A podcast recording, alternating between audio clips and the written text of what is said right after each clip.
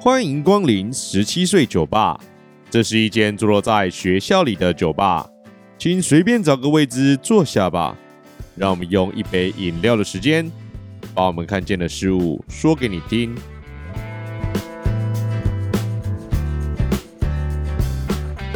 Hello，大家晚安，我是店长 Len。你现在收听的是十七岁酒吧 Podcast。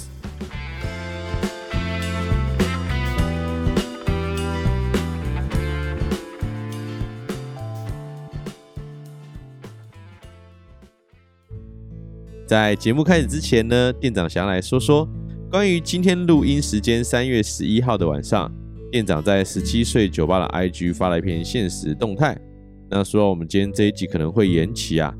那对有些人来说可能会觉得说啊，不是要延期啊，怎么今天又上片了嘞？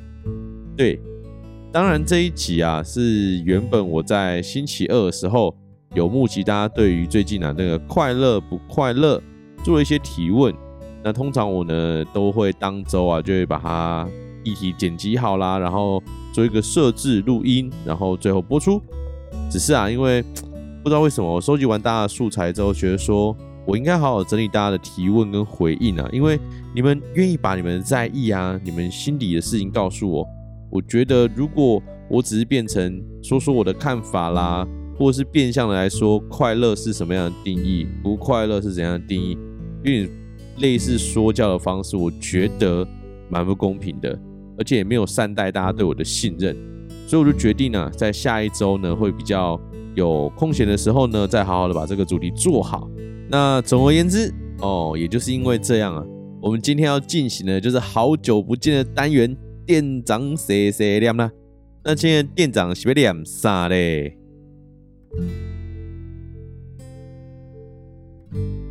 那关于店长谁谁亮嘛？店长想要来分享几件事情呢、啊。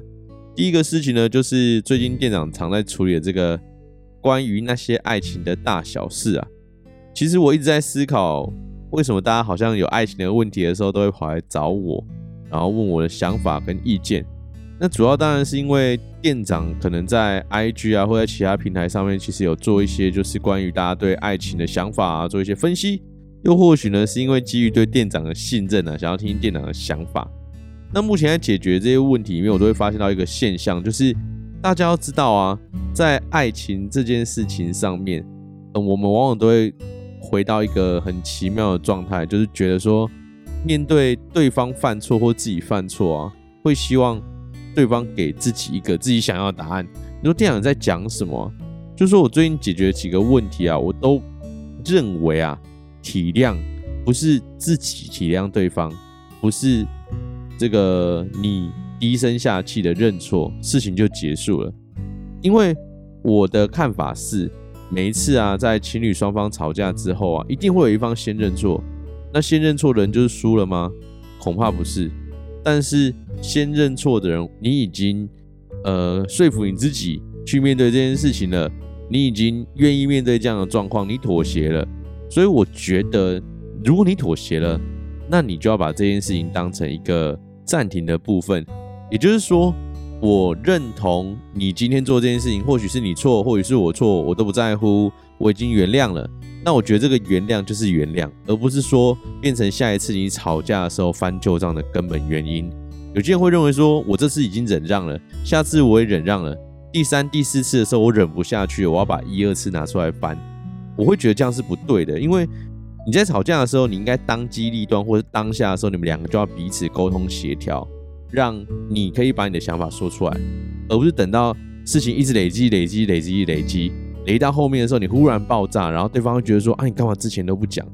我觉得有时候面对情侣的课题，多半都很复杂，因为它是人与人之间的相处，更何况在一开始热恋期的时候，我们都愿意扩大我们自己的包容能力。但是那不是我们真正的样子，在面对很多大小事混杂的状况下，我们可能会变得不耐烦，可能会变得更加容易不耐。那在这样的情形下，我们就更难去快速的理解对方到底要讲什么。很多很多的小事累积在一起的时候，就会引爆你不良的情绪。那更何况，如果今天你是属于一直被压抑的状态，到后面你又不想要走上分手这一招的时候，你就会在变相的疯狂压抑你自己。那到最后伤害还是这一份感情。所以啊，我就会觉得各位情侣们，你可能要好好思考关于这个情感上面对哦，这个沟通，还有彼此体贴、认知，到底对方为了你忍耐了什么，忍让了什么？我觉得这是很重要的啦。那第二个爱情的问题啊，主要想要来聊聊关于失去了才会懂得珍惜这句话，因为。就店长人生经历来讲啊，我觉得我们都很常失去。那上次在上一集里面我也聊到，我的人生座右铭是做了就不后悔嘛。所以对我来讲啊，分开啦，呃，分手啦，或者是彼此之间呃再也不相往来这件事情，我是看得很开的。因为我觉得，当我们下定决心要离开对方的时候，挽回绝对不会是一个答案。那另外一件事情是，其实我不喜欢有些情侣会把分手当作筹码。你不跟我好，或者是你不做我想要的样子，那我就跟你分手。那听到分手，另外一端可能就会觉得说，我要赶快挽回这个感情，我就屈就于对方。那下次的时候遇到这样类似的情形的时候，分手又会变成下一个答案。我不喜欢这样，所以在我的历任情形里面，我都会觉得不要拿分手当筹码，因为。我很怕你成功兑换你的答案。当你提出分手的时候，我就会说：“嗯，好啊，没关系，那我们就分手。”可是对于呃想要把分手当筹码的人来讲，就会觉得：“哎，我只是我只是想要挽回你，我只是让你重视我。”我觉得当这两个字出来啊，其实对于双方来讲都是一种受伤，所以不要轻易的把分手当做你的筹码。那回到刚刚那个第二段的问题，就是说所谓的珍惜哦，我觉得大家对于失去之后才容易。感到珍惜这件事情是很常遇见的，也是我最近在解决这个爱情大小事的时候很常看到的问题。因为很多人会在分手之后才会去思考对方对他的好，不论是你的生活习惯啊，对方对你的包容忍耐啊，跟其他人比都会不一样。那这是必然的啊，因为你们在交往期间，对方就是因为爱你，所以愿意多体谅你。又不是每个人都是你男朋友或女朋友，没有那么闲会去包容你。那等到这件事情发生了，你才觉得说，原来他对我那么好，他都是过去了。你伤害他的那一部分，你就没有资格要求他要体谅和原谅。所以，我觉得在面对这些爱情大小事的时候，大家真的要好好想一想，你所说的每一句话，你所说的、你所做的每一件事，你到底有没有站在对方的立场想啊？如果没有，当对方要离开你的时候，你就应该放手让他自由，而不是感到后悔或觉得自己会改。我最近得到人生结论啊，活到现在这个岁数，我真的觉得人没有那么容易改变自己的习惯，也没有那么容易改变自己的个性，因为这就是塑造此时此刻我们的一个样子。那我必须要讲，个性会不会改？会。像店长以前是一个很冲动，容易做出。一些很糟糕事情的人，那此时此刻的我依旧很冲动，但是至少我做的事情是会在更加收敛，或者是我的冲动是能再多思考一点点。但是不要忘记，我并没有改掉我冲动这件事情，或我易怒这件事情，或我感情用事这件事情，它都不太容易改掉。那对于真正深层我来讲，至少我知道我该怎么样去避免。过度冲动而耽误或者是造成他人的受伤这件事情，所以我不确定大家听不听懂我想要讲的意思。就是说，我觉得个性本来就不容易改了，所以如果你是奢望对方因为你而改变他个性的人，店长个人建议啦，你可以赶快放弃了，因为那不是他真正喜欢的样子。纵使他为你改了，那就不是他自己了，他会过得很痛苦。所以对于双方来讲，这件事情都要好好审视和考虑的哦。那第二件事情呢，就来聊聊啊，在此时此刻录音的昨天，也就是三月十号，店长进行了人生第一次的酒精路跑啊。那我有 po 在我自己本身账户的 IG 上面，得到的回响呢，竟然大家也想要跟我一起参与这一次的活动。我个人要讲的是，昨天的酒精路跑啊，真的是意外中的意外，因为我们真的没有料到我们会干这件事情。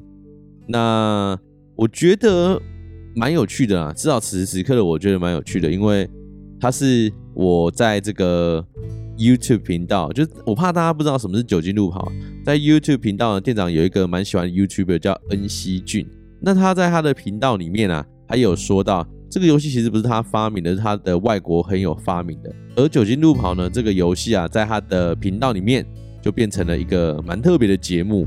哎我看也蛮多 YouTube 有在学这件事，或蛮多我的朋友也干过这件事。那对我来讲，我觉得酒精路跑蛮有趣的地方是，我们昨天在台中嘛，因为店长读彰师大，所以在台中地区，我们要去某一个人家里面。你要知道，就是呃，酒精路跑有趣的地方在于，你经过每一个便利超商，你就要进去买一罐酒。那像我们昨天分两队，每一队就要喝完一罐酒到下一个便利超商里面。你就要把这一罐喝完，然后到下一间便利商店，你就要再买另外一个酒。我觉得这件事情是蛮好玩的，因为我们想要测探我们到底能不能撑到最后一家。那实际操作起来，发现最困难的点不是喝酒，而是便利超商。因为在恩熙君的频道，我们看到的时候，就是觉得他好像每一家都会遇到，然后会呃碰到很多很多的店，然后他们就要进去，然后喝很多很多的酒。那我们昨天呢，其实要经过。呃，在台中应该就会听过的名称叫做中港路，那现在叫台湾大道啊。可是对台中人来讲，应该还是以中港路为主哦。那中港路跟文心路这两条路都非常大条路，中间的便利超商其实很少。也就是说，如果我们按照原本我们计划路途回去啊，事实上是喝不到酒的，就变成一个单纯的走路运动的好行程。那好行程嘛，就是说一个蛮健康的行程。对，所以呢，我们的其中一位。好朋友啊，他就非常用心的，一边看着他的 Google 导航，一边帮我们大家导到这个各个便利超商里面。他在喝酒的时候，当然就会聊天呐、啊，会讲一些烂事啊。不知道大家对于喝酒这件事情有什么样的看法？那你说店长在这边鼓励大家喝酒吗？身为一个老师，我好像不太适合做这件事。但是必须要讲的是，喝酒在我人生当中是一件非常重要的意义吗？就是说，它其实会。去启发我对于人生当中很多的想象和关系，因为我本身是一个很闷骚或者是一个很呃内向的人，对于很多学员来讲可能会觉得哪会啊，你上课的样子啊，或者是你做事的样子，其实不像是一个内向的人。但是我觉得透过酒精在我身体运行的那个历程当中，我会变得比较容易开放，我会比较容易讲话，或者是告诉大家我的心里面真正的想法。那缺点当然就是赘字会变多啦，或者是容易一直在某一个回圈里面绕，我觉得它是缺点啦。那总而言之言而总之呢，对于第一次玩酒精路跑，我们所有人理论上算是成功吧，因为我们到最后大家还都快快乐乐平安到家，而且没有呈现一个就是烂在地上的状态。对，因为店长曾经碰过很多喝酒之后的烂事，所以以后我们来一个就是。酒后大分享，可以找一些当初喝醉酒瘫在地上的人们跟大家聊聊天。因为我觉得，其实人与人的相处啊，如果酒精是一个适当的这个媒介啊，是一个蛮不错的感觉。对，只是在收听的群众里面呢，我还是要尽我的义务的说，这个未满十八岁啊，未成年请勿饮酒哦。哦，这个部分大家还是要 注意一下。总而言之，言而总之，第一次的酒精路跑非常的成功，也蛮有趣的。只是近期之内，我个人是不会想要再快速的进行下一次的酒精路跑了。主要原因有两个，第一个是在路线规划上面，其实对大家来讲都蛮痛苦的，因为酒精路跑是要走蛮长的一段路，那你在走路的时候其实很累，那你的脚底也会脚也会酸啊，脚底也会痛啊，这都是必然的。第二个就是。不论 Seven Eleven、全家、莱尔富，这酒都不便宜。我们这边分两组，平均进去一趟就是一百多块，一百多块，一百多块，一百多块。那你只要走过时间，就是几千块起跳，就一千块起跳。那更何况你还要买点吃的啦，要做做其他的，就是要玩玩其他的东西啊。昨天我们光夹娃娃这一站，可能就花了十五分钟。对，所以总而言之，言而总之就是有趣的行程，但是它是个伤荷包又伤体力的行程。同时也蛮伤身的啦，大概是斟酌一下，如果你未来长大，或者是你已经满十八岁，想要尝试这件事情，我觉得是可以玩玩，但是注意安全，对，注意安全。那最后也要提醒，电脑人生最讨厌的一群就是酒驾的人了。喝酒不开车，开车不喝酒是非常重要的。OK，那再来呢，就来聊聊第三件事情。第三件事情大概是我这两年来碰到最大的人生困难了。这件事情我想要跟大家请教一下，就是请大家救救我的拖延症这件事情。我不懂拖延症到底从什么时候开始缠上我的。我以前是一个喜欢把所有事情集中在一起解决，因为我认为把所有麻烦的事情堆成一件事情一次解决，感觉就很舒爽啊。只是近来呢，不知道到底是因为压力变大还是怎么样，我觉得在这两年我遇到最大的状况就是拖延症。我很容易把很多事情往后拖，往后拖，往后拖，往后拖。那你告诉我说，店长，难道你现在都没有在做事吗？有啊，此时此刻的我又在录 Podcast。那我录 Podcast 的时间，其实是利用我的课闲的时间去录制的。也就是说，我一直在抓时间跟时间中间那个细缝来做我喜欢做的事情。那其他的时间，我可能我要去写书。拖延症最大的问题就在写书这件事情。一部分或许是我真的不喜欢，另外一部分是我会希望。我把时间花在别的我觉得有意义的事情上面，或者是我觉得我需要充分休息，但就没有办法好好的把每一件事情搞定。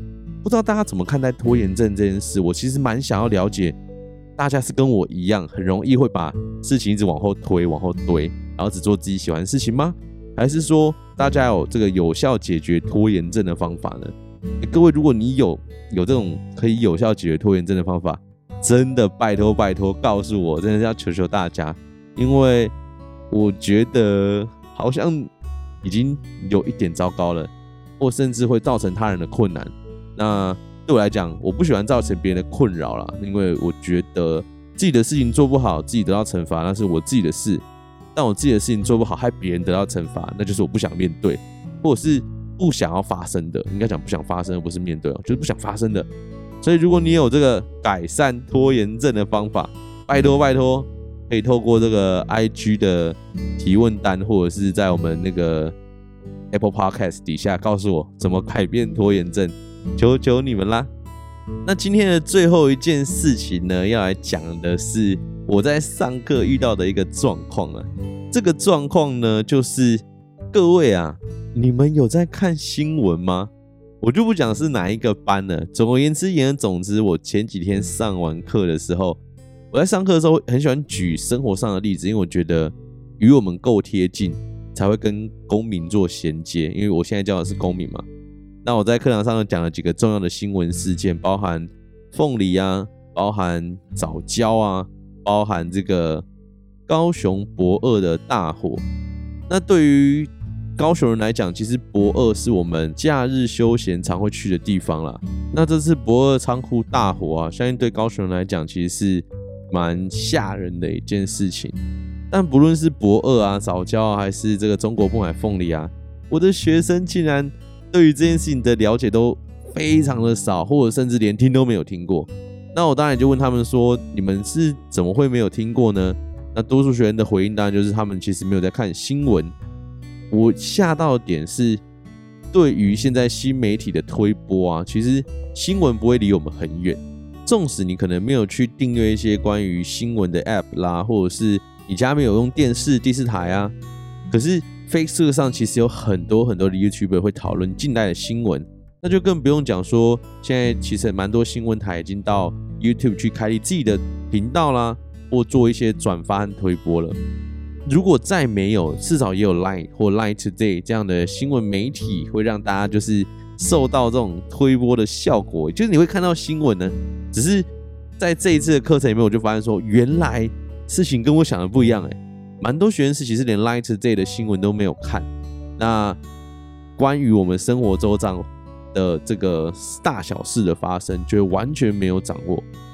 听到这边，你可能会觉得说啊，店长啊，就是没看到新闻啊，你现在想要说什么吗？你是要评判什么吗？其实也不是，是我真的蛮讶异这件事情的。也蛮想知道各位酒友啊，你们平常是会看新闻的吗？那你们新闻媒体的来源是从哪里来呢？对，这件事情，就对我来讲就蛮好奇的。当然，我们不是要做所谓的媒体试读的部分，大家也不用太紧张，也没有要讨论说哪些新闻是好新闻或坏新闻。因为对店长来讲啊，其实划分新闻这件事情，真的要落实到个人身上。你觉得是对的，你觉得是错的，其实也是个人的想法而已。因为每一个面向看到答案都不一样。那早教公投这件事情，其实有问有人问我说：“哎，那要不要在这个 podcast 频道上聊？”我也有想过，但有稍微去了解之后才发现，哎，这个议题之深啊，那个范围之广啊，真的不是那么容易说清楚。所以这个问我还是要再想一想。那近期呢，也有蛮多这个想要做的议题内容。不过呢，就要等到我时间再充裕一点的时候，才可以再做了。好啦，那今天的店长谁谁俩嘛也练的差不多了，真的很希望大家可以告诉我这个关于拖延症的部分呢、啊。你有拖延症吗？或者是你是怎么样改善你自己的拖延症呢？我真的很需要你们的方法。那在爱情这件事情呢、啊，也真的希望大家可以彼此体谅。虽然体谅这两个字听起来很简单，事实上也蛮难做的。不过呢，这真的是维系彼此爱情的最好方法啦。以上就是我们今天的店长谁谁亮，谢谢大家陪店长啊，就念到这个时候，也希望大家呢在听完店长的碎念之后，跟我们一起聊聊你们的看法，或告诉我们你们的意见哦。好的，想念的、想说的也都说完了，不知道大家对这集的节目有什么样的看法呢？如果想知道我们节目的消息，可以到 IG 搜寻十七岁酒吧，也可以把你的想法与建议透过 IG 告诉我们哦。目前我们的节目啊已上传到各个 Podcast 平台上，再麻烦大家帮我们订阅、关注。如果你是 Apple Podcast 的朋友，也可以帮忙刷个五星好评，拜托拜托啦。那今天就先这样啦，祝大家有个美好的夜晚。